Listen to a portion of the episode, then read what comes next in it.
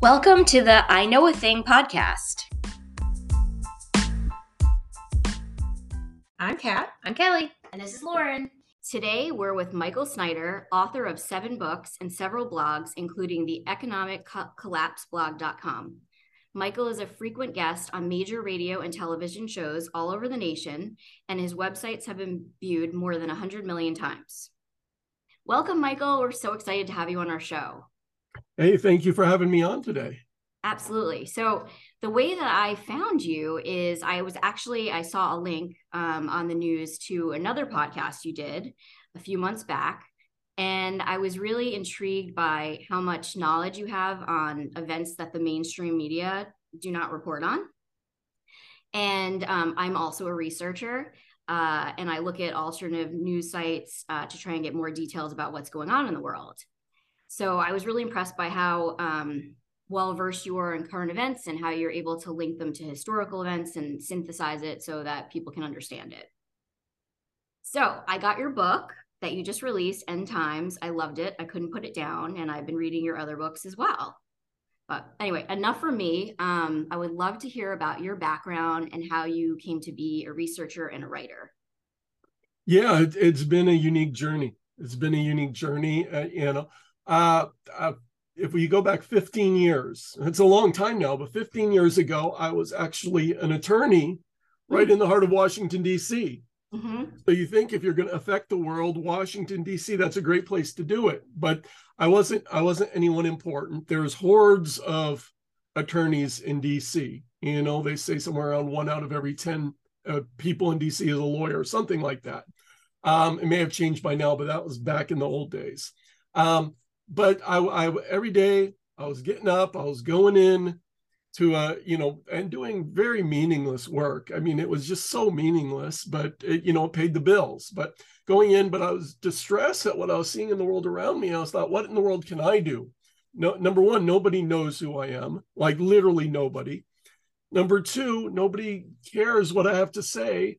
So why how in the world could I ever make an impact? Well, I started writing. And at first, my audience was so small you could have measured it with a microscope, mm. you know. But but I kept at it, and that's the key. You keep at it, you keep going, and eventually, my writing started to strike a chord. And then in late 2009, which seems like ancient history now, but I I started the Economic Collapse blog uh, uh, dot com, and it, it really took off because mm-hmm. um, at the time we were just dealing with a horrible recession. So many people had uh, you know lost their homes. So many people lost their jobs. People were trying to make sense of what was going on and they knew they weren't getting truth from the main mainstream media which is even more true today. And uh, so uh, you know I, uh, it, it, it exploded. And, and, shortly after that i started endoftheamericandream.com also the, have the most important news.com and and ever since then, I've been writing. And and uh, shortly after starting the Economic Collapse blog, God took us out of there and brought us where to. Uh, and now we're we're literally in the middle of nowhere, but uh, touching and reaching people all over the world. Um, in fact, uh, you know, I just started up a Substack, and that's already been read in 54 different countries wow. uh, around the world, and it's been less than a month mm-hmm. that I, you know, since I started the Substack. So, uh, you know, and then you know, I mentioned the websites, but then a lot of people know me from places like Zero Hedge and elsewhere, where my articles are taken and republished on dozens and dozens of websites all over the world. Mm-hmm. Um, conservative websites, Christian websites, patriot websites, and where they're read so much more than they are on my own websites. Mm-hmm. And so that has just multiplied and magnified the impact. So I praise God that He's taken someone like me who literally no one knew, no one cared about 15 years ago, and has now given me a platform and a voice uh, to touch people all over the world. Um, and that's been one of the great things about the internet. It's given someone like me, someone like you, the ability to communicate on a massive scale without having to go through the corporate gatekeepers. Um, so, but then what have we seen the last few years? All of a sudden, the gatekeepers, the politicians, the elite, they've been trying to get control back. Mm-hmm. So they've been trying to censor people like us. They say, don't talk about vaccines, don't talk about you know election fraud, don't talk about a million different things they don't want us to talk about, and so that's made it more difficult to get the message out. You know, particularly over the last four, five, six, seven years. Mm-hmm. Um, than it was in the old days when I first started. But we keep pressing forward, we keep uh, getting the truth out, and, and people keep coming. Uh, but it's certainly not as easy as it once was. Yeah, true. So let's just jump in. So um, I was listening to a podcast uh, last year that you did talking about the Russian Ukraine war. And I'm wondering, like, just in the last year, like, you know, how do you think it's evolving? Do you like who are the major players on the world stage? And what steps are you seeing for them to put an end to this war?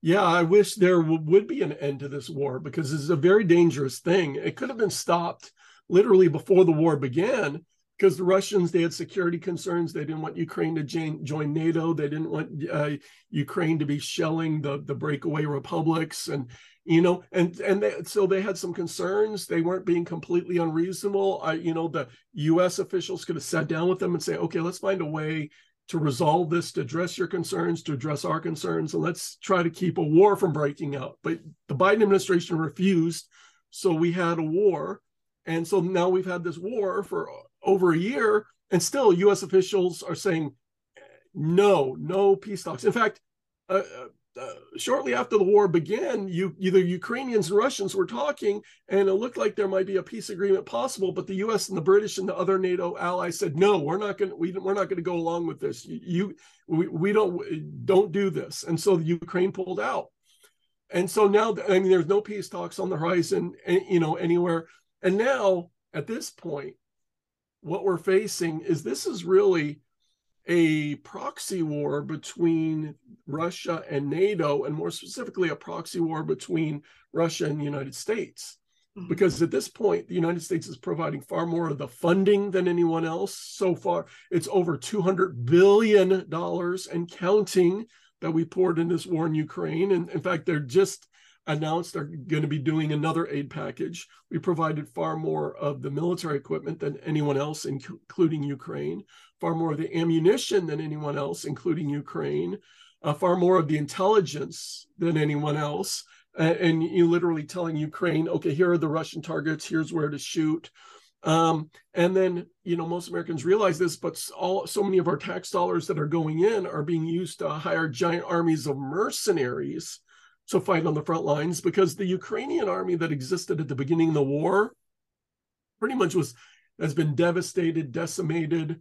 Uh, but the Ukrainians went and they kind of forcibly recruited a whole bunch of new people, basically in a lot of cases, literally dragging men off the streets. But that wasn't enough either. So they they've hired these these tremendous amounts of mercenaries. Yes, some from Western countries like the United States and UK and other wealthy Western nations, but primarily it's from Eastern European countries, whether it's Romania, uh, Poland, Albania, Hung- Hungary, uh, you know, places like that, where they're hiring Eastern Europeans to come and, and do their fighting for them, paid for by our tax dollars.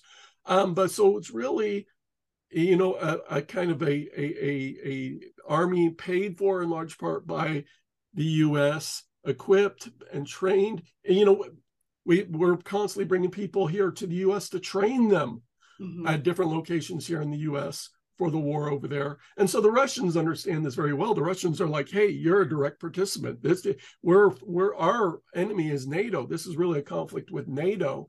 And and they talk about it all the time. And on Russian television, they talk about the how it, it's probably inevitable that this is eventually going to be a nuclear war and that should deeply alarm all of us because yes. the Russians see this as kind of an existential existential threat. They, they see it as the U.S. and NATO. They not they don't just want to win a, a, a battle in Ukraine, but they want to break us up. They want to over get rid of Putin. They want to overthrow our government and Russia as a world power and uh, you know kind of regime change. And and Western leaders have used the, that kind of terminology.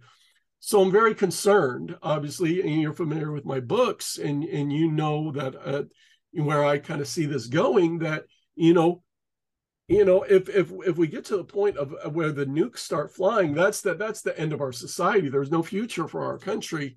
Mm-hmm. Um, so we don't want to do that. Unfortunately, both sides just keep escalating matters. Both sides just keep cre- creeping closer to that line. And at some point, somebody's going to make a mistake, and a line's going to be crossed that won't be able to be uncrossed, mm-hmm. and uh, and then we'll be in a war that we, the vast majority of us, we never wanted we we we we trust our politicians they would keep us out of such a conflict we we trust our most americans believe that our leaders know exactly what they're doing and that they're going to be able to avoid such a war but the truth is they don't know what they're doing joe mm-hmm. biden's surrounded by an all-star team of warmongers mm-hmm. and uh, i mean literally people like victoria nuland and jake sullivan and the rest of that crew antony blinken not only are they incompetent i'm very sorry to say that but they are but they, but they they're they're extremely aggressive and they're warmongers. So that combination is a very dangerous combination. Um, and not only with Russia, but now they have us on the uh, getting us uh, almost to the brink of war with China, which we can talk about as well. But this war with Russia is one of the wars of the apocalypse. I've been writing about the three wars of the apocalypse this year, and that's one of them. So I'm very concerned about where this is going, uh, because I, you know, I think I think this is not going to end well. Mm-hmm. Yeah, and you mentioned China, and I'm curious that that really disturbs me the the partnership that seems to be forming with Russia and China. So maybe you could talk more about that. I mean, I had heard that they the leadership met, um, and then there wasn't a lot of follow up by the mainstream media on what actually happened. Yeah, Russia and China have been getting a lot closer, and they've been forced closer over the last couple of years because the U.S. has gotten very antagonistic with both of them. Unfortunately, once again, the the, the Biden administration just making error after error, but the Chinese are uh, primarily upset about Taiwan because they they consider Taiwan to be part of their sovereign territory. They say it's always been part of China. It belongs to us. Anyone that suggests otherwise is going to make us very very upset.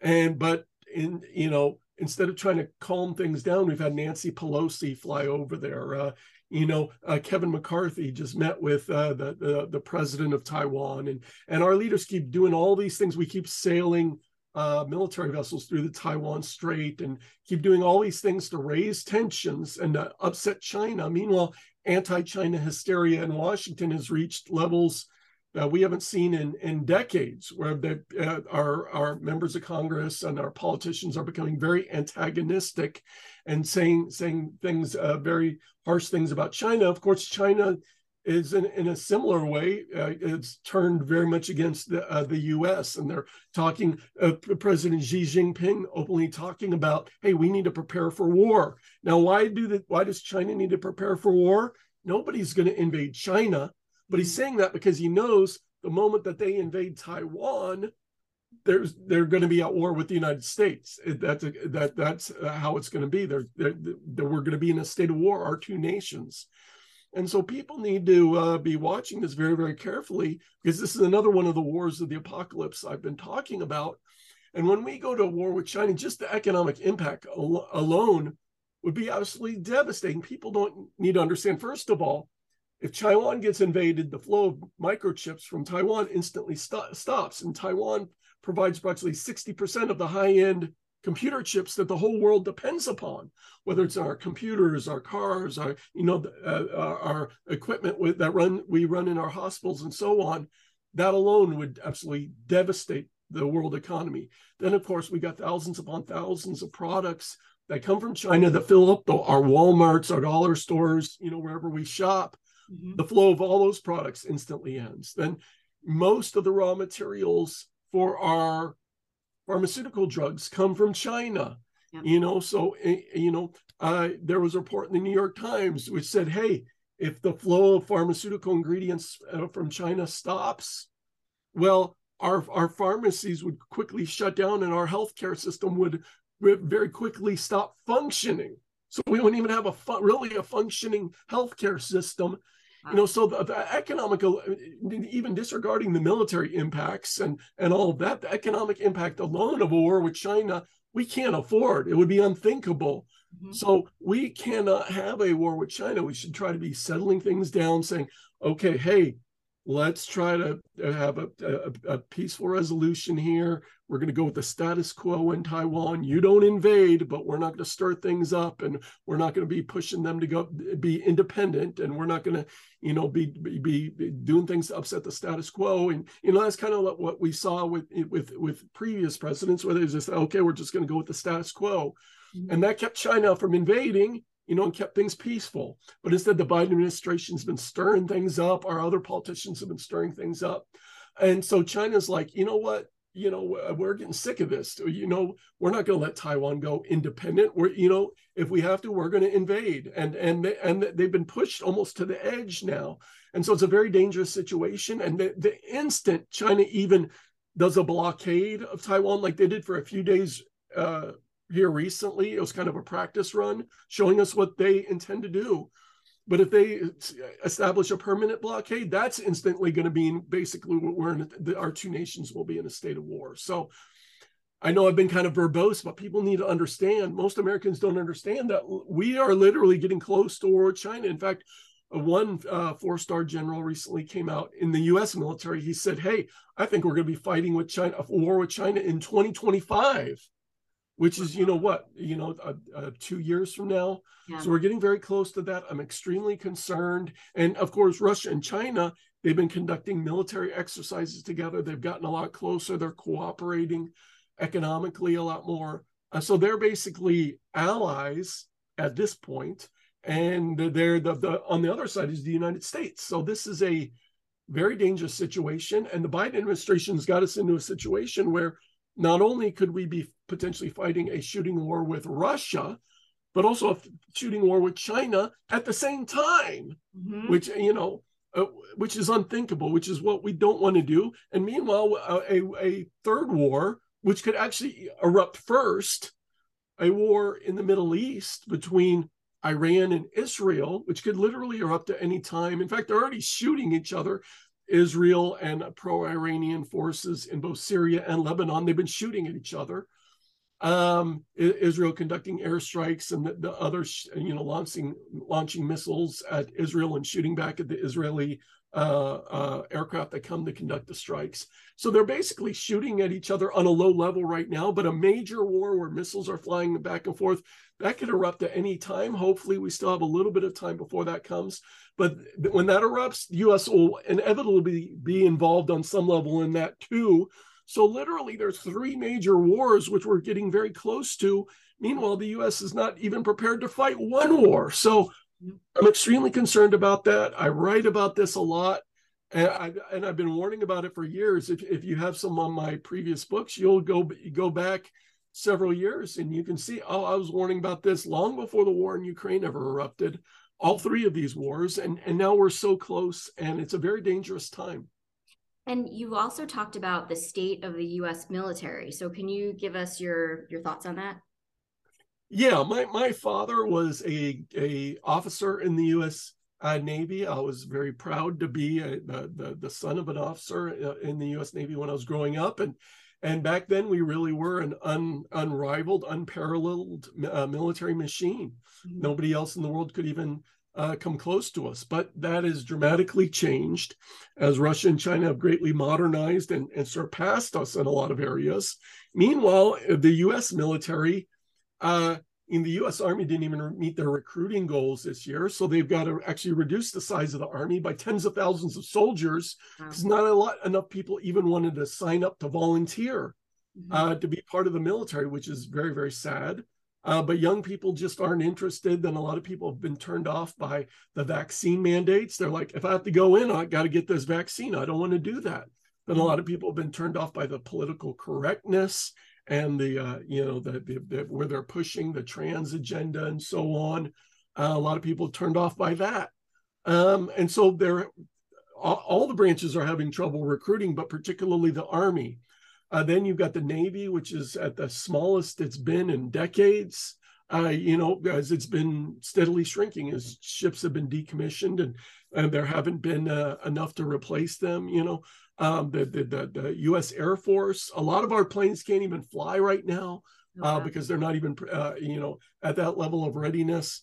Um, and and I, you know, if, if you have my new book End Times, I have a whole chapter in there about that, and I've, I've written more on the website since then about the state of readiness, the recruiting problems, and then on top of everything else, we've been sending just massive amounts of ammunition to Ukraine to help them out. But but we, they've been using it faster than we can even manufacture it, even faster than we can send it over. So now we we have a shortfall of ammunition, and they were talking about this in a hearing of, in Congress the other day.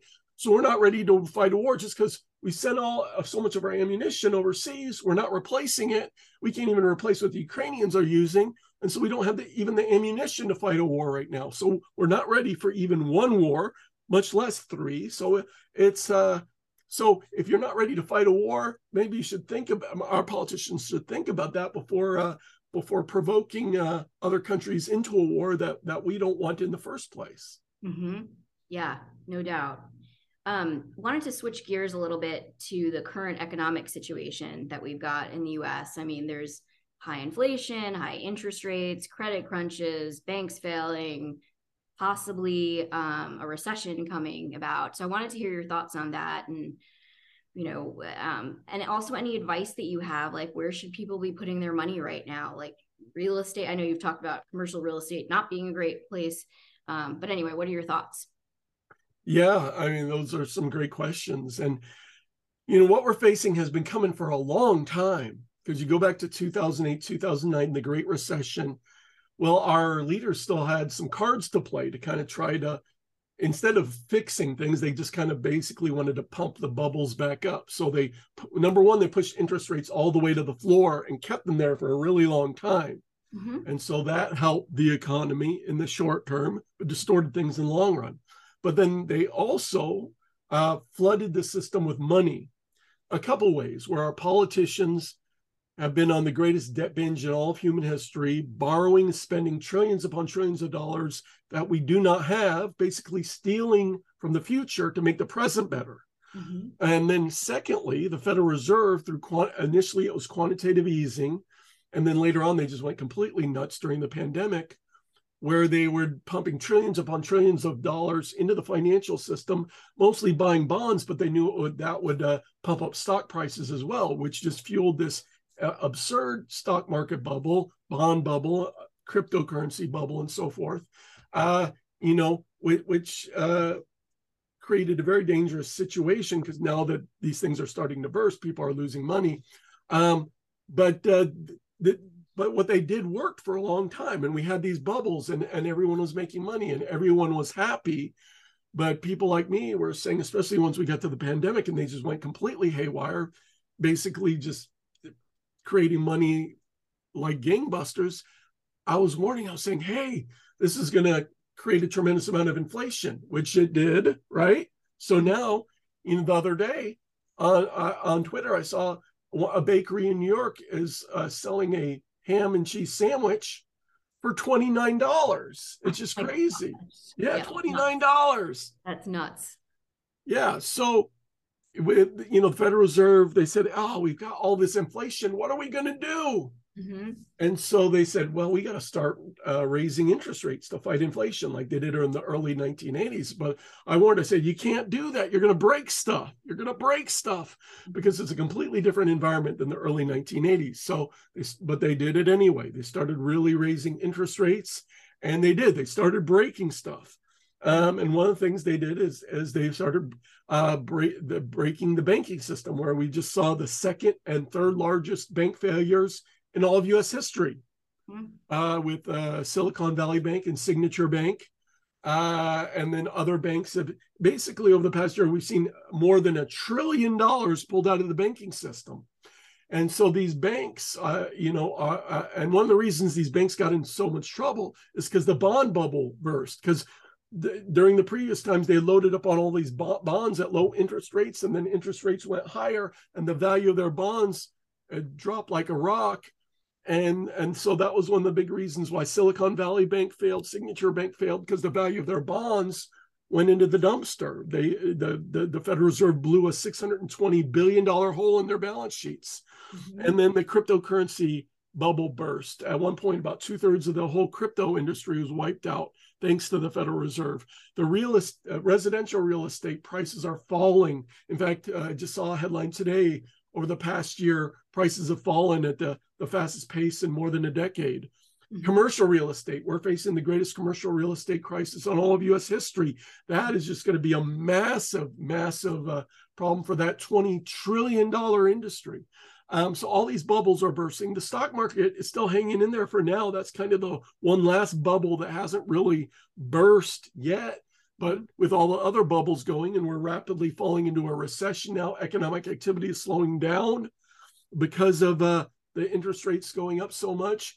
And so we're starting to see layoffs. This week, uh, Facebook talking about layoffs, announcing layoffs. Disney more layoffs, announcing layoffs. And we've also seen Microsoft lay off people. Um, we've seen Google lay off people. I mean, the list goes on and on and on.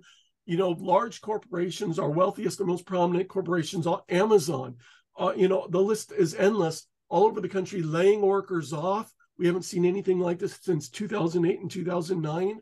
Um, and it's going to get worse, unfortunately, because you mentioned the credit crunch. People need to understand when banks get into trouble, like we saw in 2008 and 2009, but potential for much worse now. Mm-hmm. What do they do? They get real tight with their money.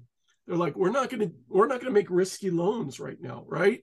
We're gonna, we're gonna, you know, start saying, okay, we're only going to approve loans for people that we really know are going to pay us back, for businesses we really know are going to pay us back. And so, what does that mean? It means less mortgages for people, fewer auto loans. Um, in fact, Wells Fargo just laid off all their junior underwriters, you know, and said, okay, we're, we're going to put a cap on, on who we're going to loan to. Um, it also means fewer credit cards being issued. But our whole economy runs on mortgages and auto loans and credit cards and the flow of credit because you know who pays cash for anything anymore wealthy people do but the vast majority of us are you know we're we're we're we want a new vehicle, we got to get an auto loan. We want a new home, we got to get a mortgage. That's how our economy works. And so when they get tight with their money, that's going to restrict economic activity. Then sales fall at these companies. They got to lay off more workers, and it becomes kind of a self fulfilling cycle. So this is where we're at. We're in the early stages of this meltdown. Things are already bad, but they're going to get worse. And people need to realize that. And so you want to position yourself, you want to get prepared for what's coming. And You say, what what what should people do with their money? Well, obviously, you don't want to have your money exposed in the financial markets and so forth as there's a meltdown as people who see you only make money in the in the financial markets if you get out in time. Mm-hmm. And so, you know, in the cryptocurrency world, at one point, you know, people are saying, "Oh, I'm I'm making so much money." I'm, you know, but then the cryptocurrency industry crashed and lost about two thirds of its value and then the, all the people that got in near the peak of the market just lost their pants you know? Mm-hmm. um, so like i said you only make money if you get out in time. So a lot of people didn't get out in time in some of these other bubbles and the people that don't get out in time in the stock market are going to lose their money. But beyond that people say people people have been asking me a lot. They say michael what should i do? I should i get gold and silver? And i say well yeah i think gold and silver are going to increase in price but but there's a big caveat there because when things get really bad far enough down the line you're not going to be able to eat your gold and silver. And then if you want to trade your gold and silver for to people say hey i'll give you my gold and silver you give me your food people are like i'm not giving you my food. I need my food to eat for me and my family. Mm-hmm.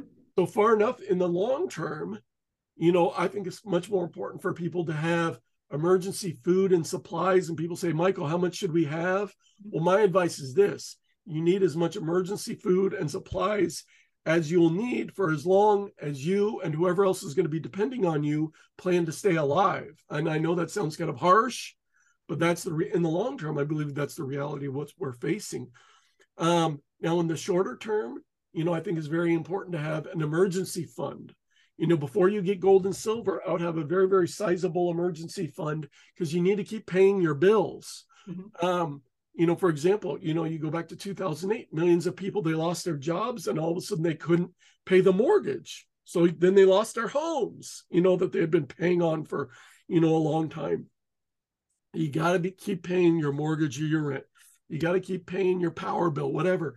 So I very much encourage people to get a, a, a sizable emergency fund because, you know, as we get into a, this economic downturn, you're going to have to p- keep paying your bills, whether you have a job or not, whether your business fails or not, you got to keep paying the bills. So those are the two most important things for me, emergency fund in short term. And then in the long term, uh, emergency food and supplies, because eventually I believe we're not just going into another recession or even depression. Ultimately, what we're witnessing is the is the the meltdown and the failure of our entire system and we're going to see things happen that most people can't even imagine right now in the long term mm-hmm. yeah and we've seen a lot of civil unrest in in the in the cities uh, over the, i mean since i guess covid times um, and so that's another question i had for you is you know where would you if if if we are to believe that we might end up in the third world war and you know the financial system is going to collapse like where would you go to live or where would you not go to live yeah well that's a great question and you have a lot of great questions um, but uh, that's a great question because you know that's been on people's minds people have been asking me about it i, I recently wrote an article about it mm-hmm. um, and it's something i've addressed in my books as well because people are like man, you know what? And we really have seen a mass exodus. We really have seen a lot of people move, uh, particularly from blue states to red states, in uh, uh, over the past few years, especially since the pandemic started. But ultimately, uh, yeah, you don't want to be in the large population centers. You don't want to be in the big cities. Mm-hmm. Um, you know just this week we saw that we well we saw that footage from chicago with just a you know huge crowds of teens going completely nuts there in chicago and that was followed up by uh, uh, in los angeles where we saw hundreds of young men storm a gas station completely loot it completely go nuts. And if there if people are acting this way now while economic conditions are still at least somewhat relatively stable what is it going to look like? We get you know a bit down the road and the economy's in massive trouble and people you know are out of work and they can't feed their families. It's going to be a lot worse so yeah you don't want to be in the big cities you don't want to be in areas with high population density number one uh, because there there is civil unrest but there's going to be a whole lot more there is crime there's going to be a whole lot more so getting out of those areas and that's hard for a lot of people right now because a lot of people right now are like Michael, I got a job. I don't want to lose my job. My mm-hmm. job is in an area in a city or an area with a high population density. And I understand that.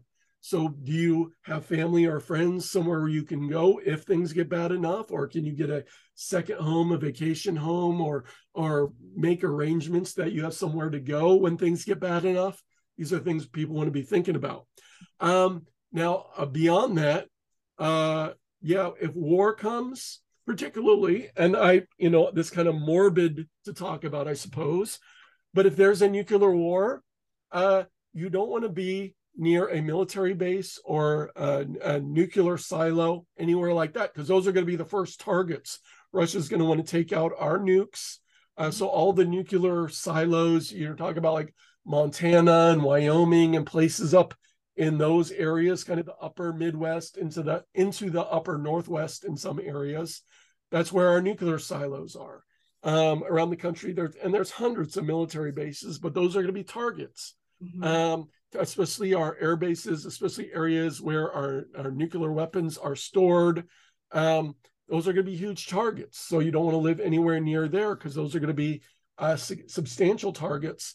Um, so that's something I'd encourage people to keep in mind. Now, beyond that, there's a, a third big kind of area that I want to encourage people to talk about, and that's natural disasters. And this is something I've talked about in my books, very concerned about both coasts in the New Madrid fault zone. The New Madrid fault zone, when that goes someday and that that uh, that rips open, it's going to be absolutely devastating. And there's somewhere around 12 nuclear uh, reactors right along that area, which will be in. So we're you know we're talking like a, a Fukushima nuclear disaster times 12 in, along that area of the country. Um, so if people are looking for a place to relocate to, I say avoid the area right along the New Madrid fault zone. I'm uh, very concerned about that rupturing and, and the devastation that will cause. now also obviously the west coast is scientists say we're way overdue for the big one mm-hmm. um, there's been some shaking along all along the ring of fire that circles the uh, pacific ocean but uh, at some point we are going to see the big one in uh, in uh, uh, california we're going to see the the cascade uh, subduction zone up there in the northwest that's another danger area but anywhere along the west coast for earthquakes for potential tsunamis uh, very concerned about. Um, and you want to get away from the West Coast anyway because of all the crime and civil unrest. But then the East Coast, I believe, it's at, is at risk of tsunami as well. Someday, a, a very large tsunami in the East Coast could uh, instantly wipe out many of our major cities very, very rapidly, particularly in the low level areas like Florida, where uh, Florida is basically extremely flat, very flat so someday, if you know, remember that tsunami that hit Japan, if a giant tsunami hit Florida, it would just rip across the whole state because there there's not hardly any hills there at all, hardly any elevation. In fact, much of Florida is actually below sea level. So the tsunami, tsunami would just rip right across Florida with very little resistance. So those are the areas which I would encourage people to avoid because I do believe, as if people read my books, they'll see I, I do believe that great finan- uh, natural disasters are coming as well. So when you take all that into account, there's not a lot of areas which I would highly recommend mm-hmm. uh, in the United States. And the problem is now, because I've been warning about these things for a long time, and and but now the, a lot of those areas have become really popular. So real estate has gotten a lot more expensive. Mm-hmm. You know, uh, in some case, doubling or tripling or more in certain areas what it once was a number of years ago. So yeah, you can still relocate, but it's going to cost you a lot more now than it did before. So that's that's going to be an issue for some people just because the real estate's so expensive. But those are some of my thoughts. People can uh, take them for what, whatever they think they're worth. But uh, um, I believe the uh, the hour is short because I believe so many of the things we've been talking about they're starting to happen, and I believe we're going to see an acceleration of events in the months ahead. Mm-hmm. Yeah. So, how soon do you think that Florida might be underwater since I have investment properties there? so I'm trying to figure out maybe I should move it around. Well, I don't know that. I don't think all Florida will ultimately be underwater. You know, when a tsunami comes and rips across the peninsula, I mean, it's just going to devastate and wipe out, you know, pretty much everything in its path. But ultimately, once the tsunami's gone, the whole area will not be underwater. A lot of the, the swampy areas and the areas below sea level will be underwater, but the tsunami will rip across, and, and yeah, a lot of water will be left behind. But just the devastation of the wall of water going across mm-hmm. uh, will be uh, um, absolutely devastating. But um, so ultimately, um, if people live in Florida, they've got properties in Florida. You know, to me, my advice for anyone anywhere, my advice is this I believe the safest place to be is right in the center of God's will. So if God is calling you to be in Florida right now, or if he's calling you to have property in Florida or whatever the case might be, that's what you need to do because God has a plan. And if he wants you to get out of there in time, he'll get you out of there in time, you know. But uh, so ultimately we all need whatever decisions any of us make yeah we need to listen to godly counsel and wise wise people and people who are giving us advice about what to do what not to do. But ultimately we're all servants of the one who created us and god has a plan for each one of us. And so we need to be in prayer and, and seeking his guidance because he knows exactly what each one of us should be doing. Mm-hmm.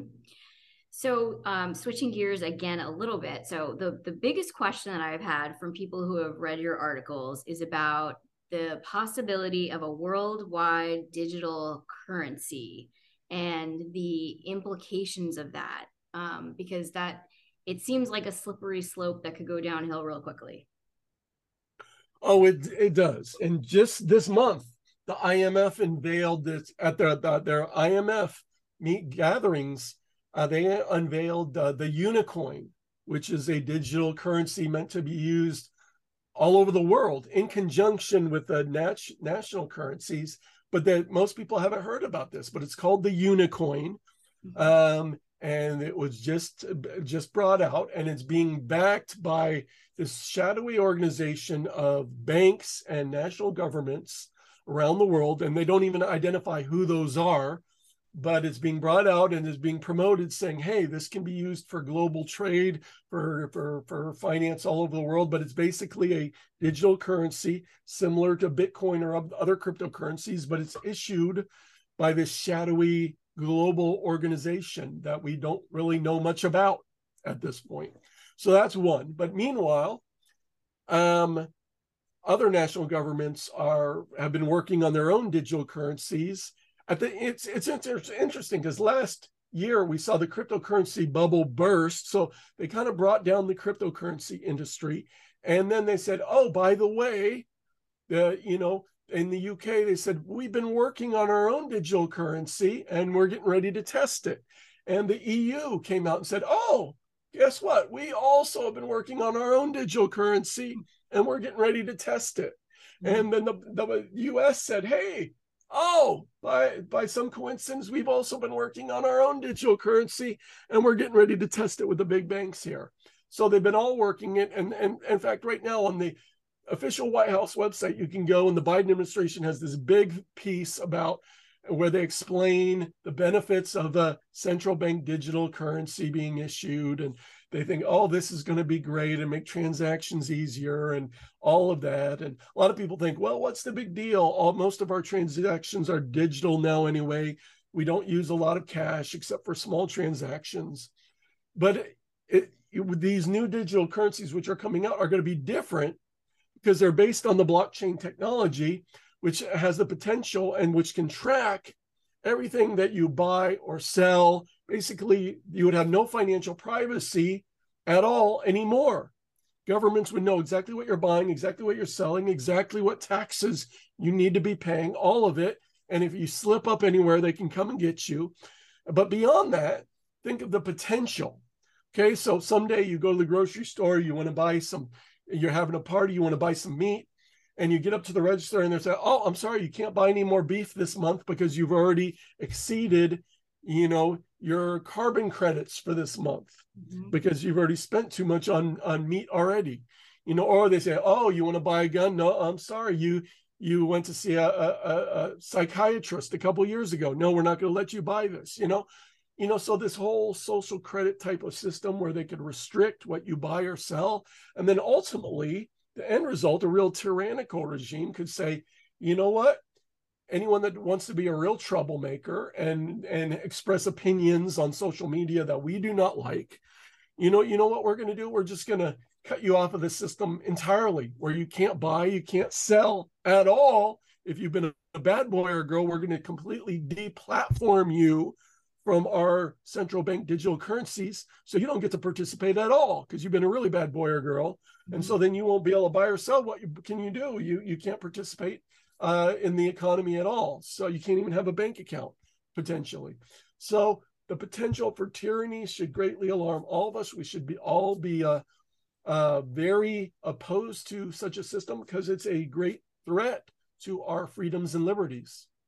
Yeah, that sounds like a dystopian movie, actually. You know, just it's terrifying that someone could be cut out of all of society for that kind of thing, the tracking. So not good. Um, so I wanted to switch gears a little bit and talk about the food chain, the global food supply chain, um, which worries me quite a bit. You've talked about like bird flus affecting, you know, like costs of eggs and all that. And I myself, for years, have said, where are the turkeys in the store? I mean, it sounds crazy, but you know, you used to always be able to get turkey, and now it's like only at Thanksgiving do you ever see turkeys. So I wanted to get your sense of all that and you know what you think. Yeah, global food supplies have been getting tighter and tighter and tighter. With first the war in Ukraine, which uh, Russia and Ukraine are two of the main breadbaskets of the world, mm-hmm. and they, you know, especially Ukraine feeds a lot of the Middle East and so forth, and so that has been a real, uh, real damper on on uh, on in terms of feeding much a lot of the poor countries there on the other side of the planet, the war in Ukraine. Then we had the bird flu, which erupted about the same time as the war in Ukraine last year. Already, uh, well over 50 million chickens and turkeys dead in the United States, well over 50 million chickens and turkeys dead in Europe, elsewhere around the world even more. So that is hit chickens and turkeys really hard. Then meanwhile, uh, just absolutely insane weather patterns have been, uh, you know, whether it's drought, the worst drought in 1,200 years uh, in the in the western half of the U.S., the worst drought in 500 years in Europe, the worst drought in recorded history in China last year, and uh, you know, really playing havoc with our our food supply.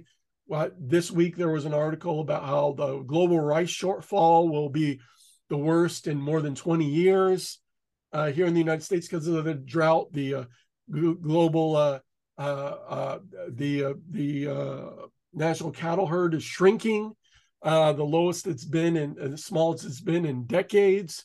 in Florida, the citrus greening disease and the hurricane that came through. I think the, the Florida orange harvest is going to be the lowest since 1947, something like that. Um, you know so and all over the world again and again and again we're seeing these disasters which are restricting uh, global food output mm-hmm. so it's mm-hmm. kind of this perfect storm for food production meanwhile global population has just gotten larger and demand for food higher than ever and so what it's uh, resulted in less supply of food more demand for food global hunger has been exploding. In fact, CNN, this isn't Michael Snyder saying it, but CNN says we are in the midst of the worst global food crisis uh, in modern history right now, right now, not coming down the road a year or two, right now. Mm-hmm. And it's going to get worse because in the long run, people need to understand number one, fertilizer, the, the raw materials that we use for fertilizer, we're running out Mm-hmm. And in and and then the main raw materials, the, the key raw materials, uh, just are basically in five countries. One of them being China right now, mm-hmm. um, and and they're dwindling, they're diminishing. Mm-hmm. Um, secondly, we're running out of topsoil. Some areas of the world have already run out of topsoil in some areas. But they, you know, when I was a kid, I remember, you know, I'd go to the Midwest and there was that really deep, thick, black soil you could sink your fingers into, but we're running out here in the United States. We're running out all over the world. Um, and that's a massive issue because we run out of topsoil. We, are not going to be able to grow much food. But meanwhile, we got a problem with microplastics because trillions upon trillions upon trillions, all the plastic that is discarded all over the world turns into these trillions of tiny little particles of plastics, which then get picked up in by in the rain and the clouds and and literally rained and distributed all over the planet. Scientists, wherever they've looked all over the globe, on the tallest mountains in the most remote, remote parts of Antarctica, wherever they've looked, they find these, found these microplastics. But they're raining down on our soil, which is being depleted anyway, and filling up our soil with plastic. And hmm. eventually you get enough plastic in the soil. Well, you can't grow food in plastic. So that is a massive problem too. So all these problems are working together to create a situation where no matter what our leaders do now, no matter what they decide, we're going to have global famine down the road. Okay. Um, so people need to realize that, you know, even all the short term things I talked about, even if they all went away because of the longer term things I'm talking about, fertilizer alone without fertilizer, half the global population starves because fertilizer makes it possible to feed twice as many people as we otherwise would. So we're in a situation where we're running out, we're running out of resources. And no matter what happens, there's going to be global famine, no matter what. And and the, our our leaders know this, but they're not telling people, they're not warning people. They don't want to alarm people, but they know, they know what's coming. Why so that's that's my bottom line question with all of these issues. Like why are they not telling us any of this? Why are they not letting us get prepared? Yeah well they they you know ultimately they don't want people to get upset they they want people to stay calm. They don't think we can handle the information number one. Or number two they don't want to tell us bad news because then we blame them and when we vote them out of office you know? So they they want us to feel good about what's going on. You know they want us to be happy about what's going on.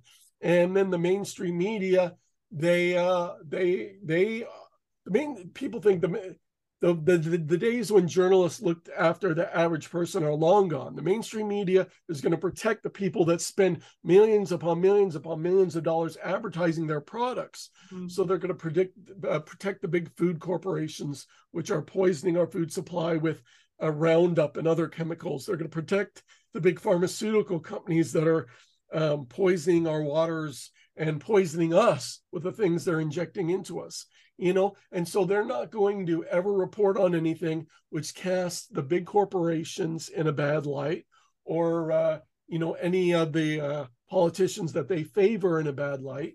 You know they've got agendas. They're owned the all the big media corporations are owned by the elite and the elite have their agendas they're trying to push. And so they're going to push those agendas and they're not going to talk about the things that they don't want to talk about mm-hmm. interesting so we're running out of time, but I did want to get your opinion as a researcher, a fellow researcher, if you've tried Chat GPT and what your impressions are, and just your impressions about artificial intelligence in the future.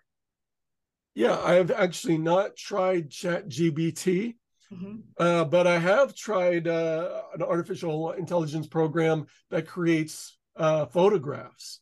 Oh. So, you, and you can type in some of the keywords and mm-hmm. inst- very quickly it'll come up with an amazing amazing pictures that it created uh, of whatever topic the keywords you put in i'm really in awe of what what artificial intelligence can do mm-hmm. and just today i was reading an article about how soon we're not even going to need lawyers which i was once an attorney yep. because now artificial intelligence can do a lot of things lawyers normally do so it's going to affect, if given enough time, artificial intelligence would take over just millions and millions of jobs all over the world, um, really render a lot of the work that we do now useless because we, we wouldn't be needed.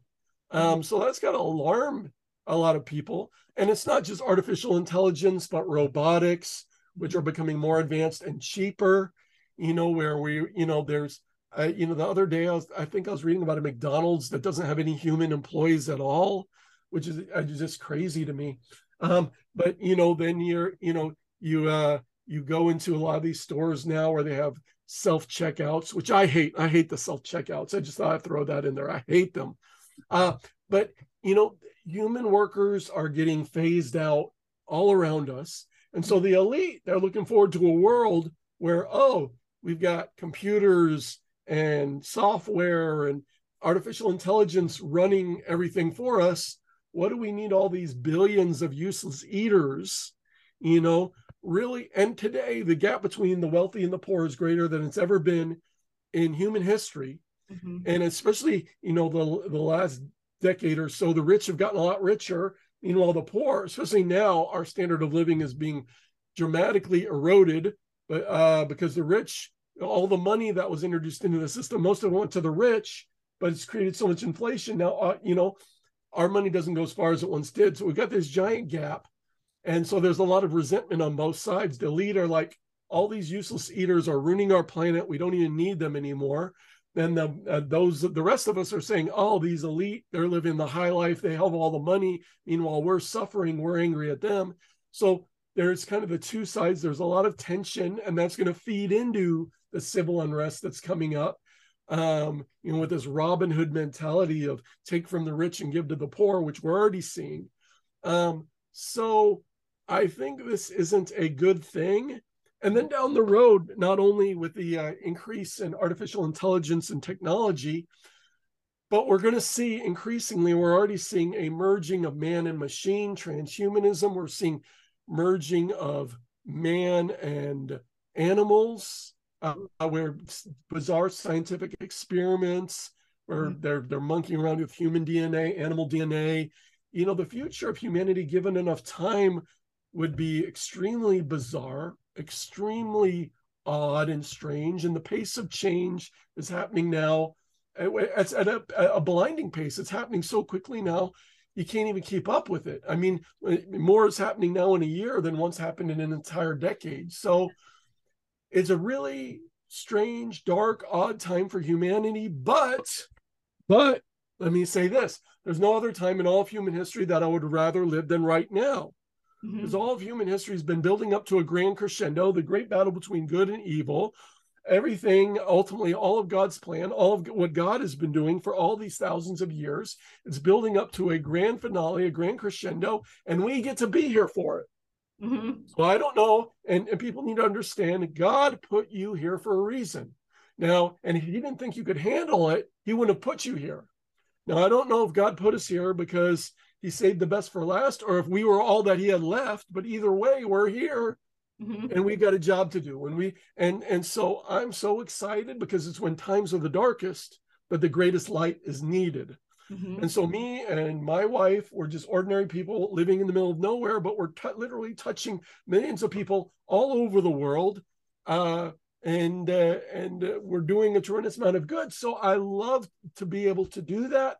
I love to live at this time in human history where we get to be here, have such an impact at such a dark time. It's the worst of times, but I believe it's also going to be the best of times.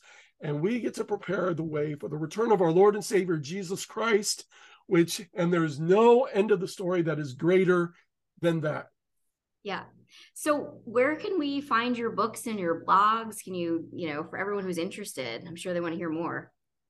Yeah, I've got three websites I already mentioned the economic collapse blog.com, end of the American dream.com, and the most important news.com. But if people want to find all my work in one place, like I just mentioned earlier, I just started a Substack. And so if you want to, you can subscribe and you can literally get all the latest updates right in your email box, um, uh, delivered right to you.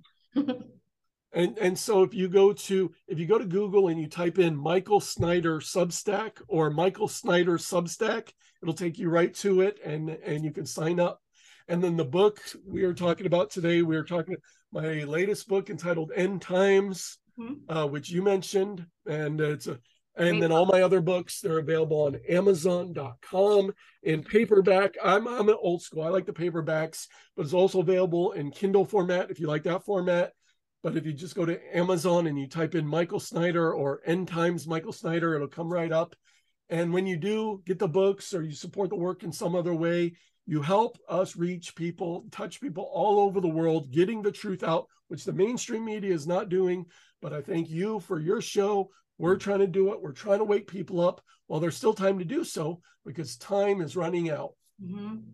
Well, I have to say, this has been super enlightening, and I appreciate all of your efforts and your research and analysis. It's been great. And hopefully, we can have you back sometime soon and we'll dive into your books, your book series. I've read three of them now, and they are Wow. fascinating.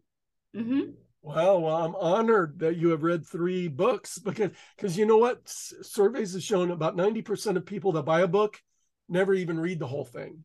So the fact that you read one book and then read two more, that that's a high co- whenever anyone tells me they read my whole book, I consider that to be a high compliment because most people never even read the an entire book once they buy it. Um, I stayed up until three in the morning on one of them reading it, so they're pretty good. Wow, well, thank you. That makes my day. I love to hear that. You know, as a writer, you work so hard on these things. When people say, Hey, I really enjoyed it, that's a blessing. So thank you. And thank you for having me on. You and your partner that are doing these shows. May Mhm. you guys be greatly blessed in this endeavor and may you reach more people than ever before. Oh, I appreciate it, Michael. Thank you so much for being on our show. Oh, thank you for having me on. It was it was fun. I love to talk about these things. Awesome.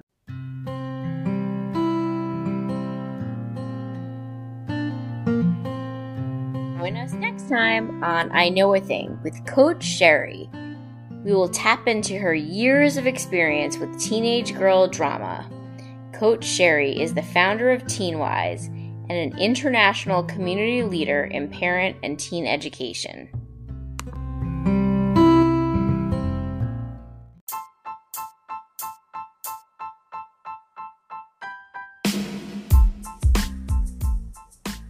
Thanks for listening. Until next time, this is I Know a Thing. a podcast by ordinary moms exploring what we find curious.